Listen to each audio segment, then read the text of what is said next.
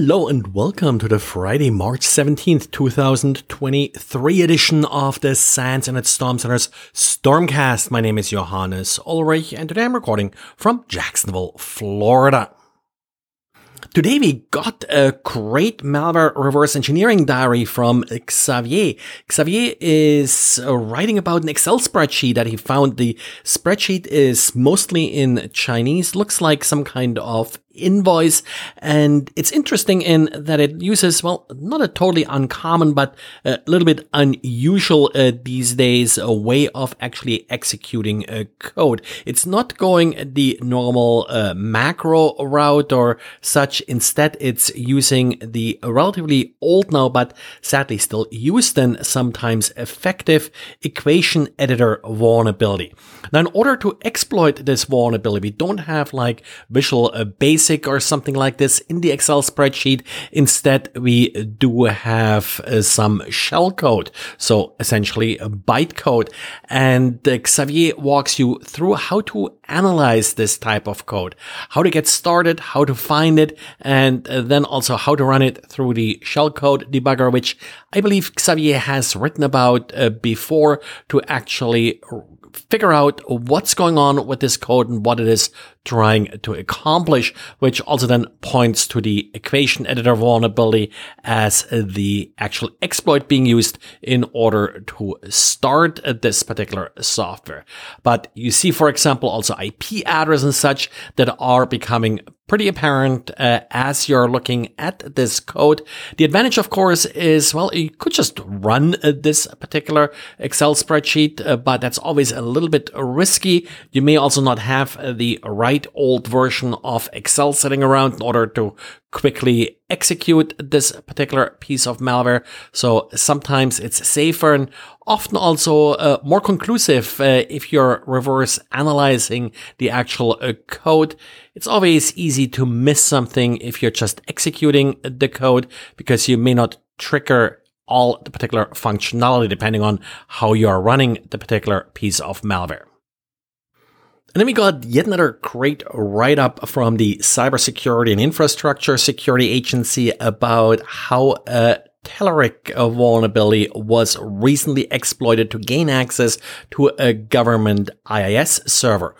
Progress Telerik, it's essentially a software suite, the library component, whatever you want to call it, that runs within ASP.NET. It's part of the user interface that is used in the web application and it suffered from a critical deserialization vulnerability back in 2019. So yet another older vulnerability. The reason it wasn't found in this particular instance, even though they did vulnerability scanning, was that this particular uh, component was installed in an unusual path, which then meant that it wasn't caught by this particular vulnerability scanner.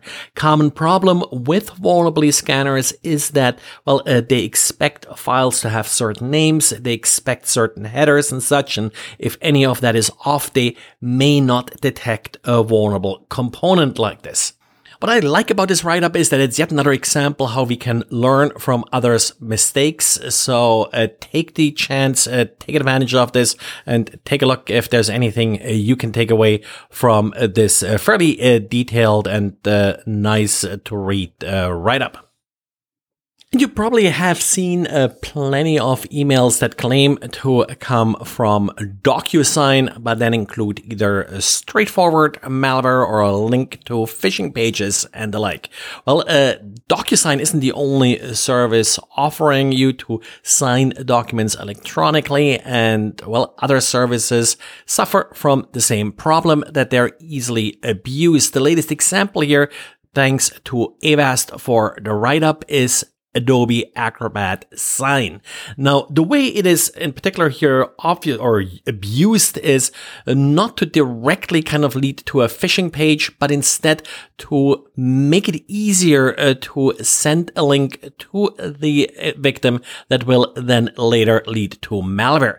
The way this all starts is that the victim receives a normal looking email with a link to Adobe Acrobat Sign, a legitimate service. So first of all, it makes it past all of your various scanners that you may have uh, in your environment. And also the victim may think it's a plausible thing and plausible email to receive.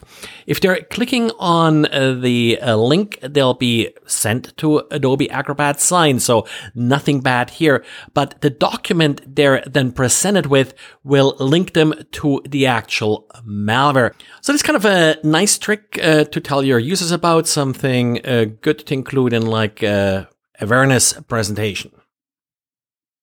And we got a couple of vulnerabilities to round out the week with. Uh, first of all, Zoom released an update fixing two vulnerabilities that they are considering high severity. One is a local privilege escalation in Zoom for the Windows installer. The second one is a little bit more interesting in if you're using a local SMB share to save Zoom recordings and then access that via the Zoom website, there can be issue where uh, then an attacker may be able to gain access to that SMB share. And Array Networks published an update that patches a remote code execution vulnerability in its SSL VPN uh, gateway. At its core, it's a file read vulnerability, but can lead uh, to remote code execution. So uh, something that we have seen in similar ways exploited on uh, various other uh, SSL VPN gateways. And finally, we got a critical vulnerability in the Aruba ClearPass Policy Manager. Well, uh, this is it for today. Thanks again for listening. Uh, please subscribe and uh, Spotify actually also uh, has this podcast available. Apple podcast, of course. And I think I have mentioned before also that you can listen to this podcast via Amazon Flash Briefing if you have one of uh, the uh, smart speakers. Thanks and talk to you again on Monday. Bye.